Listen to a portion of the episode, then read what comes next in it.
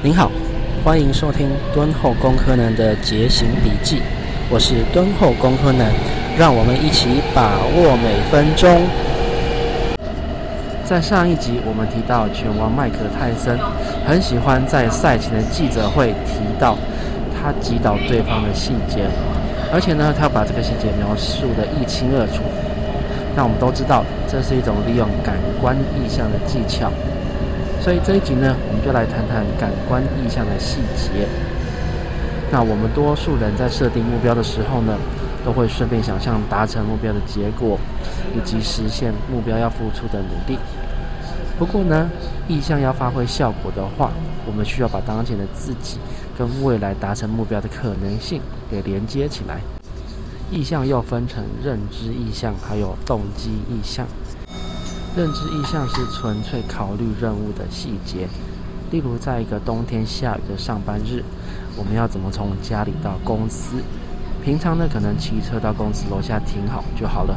但是呢，这一天偏偏的又湿又冷，你可能不想骑车，所以你要思考怎么样搭车到公司，才是最经济而且省时的做法。那动机意向呢，则是包含跟任务有关的意义跟目的。例如，为什么在冬天下雨你就不想骑车上班？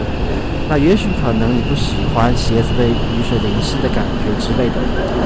不过呢，无论是动机意向或者是认知意向，我们都可以分成三个部分思考目标，分别是想象目标达成的结果，我们在目标达成的过程中的表现，以及实现目标的过程。那么我们先从认知意象开始。我之前呢有提到我要教我的儿子怎么跟他的情绪相处，所以呢我就用这一个意象训练来开始训练他。那我让他开始想象一个情景，我让他闭上眼睛想象他在学校里面，然后呢当他要去另外一间教室的时候，另外一个同学呢对他说：“你要回家了吗？”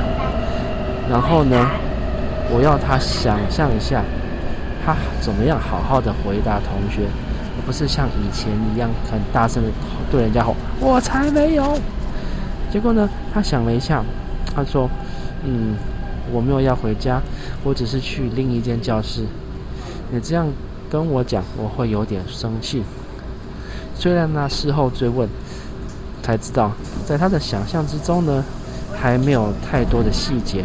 不过呢，我已经觉得他可以看见他的。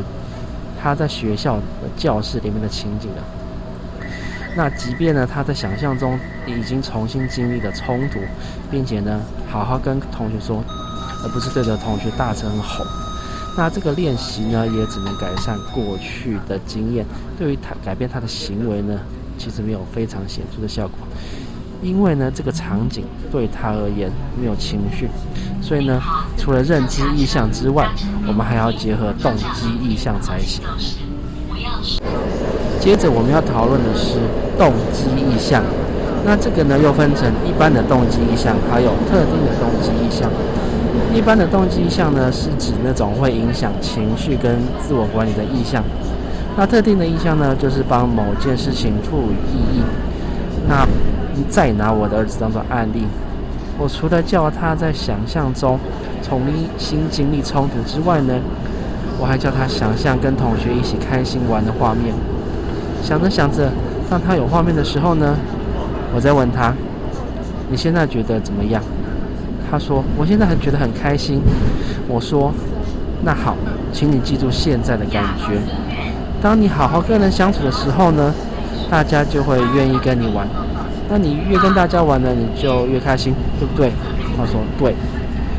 然后呢，除了这个之外呢，我其实还有要他想象，当他很生气的时候，他就有深呼吸来让自己冷静。不过这个技巧可能对他来说真的太难，所以呢，他还没有掌握得非常好。那我刚刚讲的呢，分别就是一般的动机意象，还有特定的动机意象。我除了教导儿子用功能意象训练之外呢，我自己也会想象目标达成的画面。那目前我自己的版本呢，是我会想象我已经开了一门线上课程，然后呢，这门课程卖得很好，所以呢，公司每个月的营收呢，都比前一个月还要好看。那看着公司每个月的营收的数字呢，我就很兴奋。那么，总归来说，想象会影响情感，进而影响生理机能。这种引起身体反应的意象呢，就称作积极意象。但是呢，我觉得我的版本可能还有在优化的空间，因为呢，看到营收数字跟我觉得很兴奋，这两者毕竟需要透过逻辑思考来转换，所以呢，没有那么直觉。因此呢，我还在构思是否有另外一种更直觉的版本，对我会更有帮助。好，那与积极意向相反的呢，是移除情感的意向。例如，我们来想象一下，在一个初夏的午后，我们躺在一个风光明媚的沙滩上，喝着饮料，看着书。那这个画面呢，会让我们感到放松，而不是增强我们为目标而行动的动机。这个呢，就叫做不积极的意向。所以呢，我们来总结一下自己的内容，不论性别或者是年龄。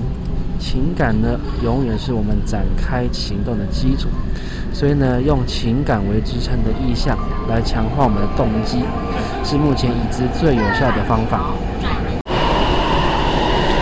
好，这集的内容就到这边，我们非常想听听您的声音，所以如果您对今天的节目的内容有回馈，或是有类似经验想要分享，请在下方留言或是寄信给我。在接下来的节目中，我们会尽量解答您留下来的问题。另外，如果您觉得本集内容对您有帮助的话，也麻烦您分享给亲朋好友哟。感谢您收听敦厚工科男的节行笔记，我是敦厚工科男，让我们一起把握每分钟。我们下集再会，拜拜。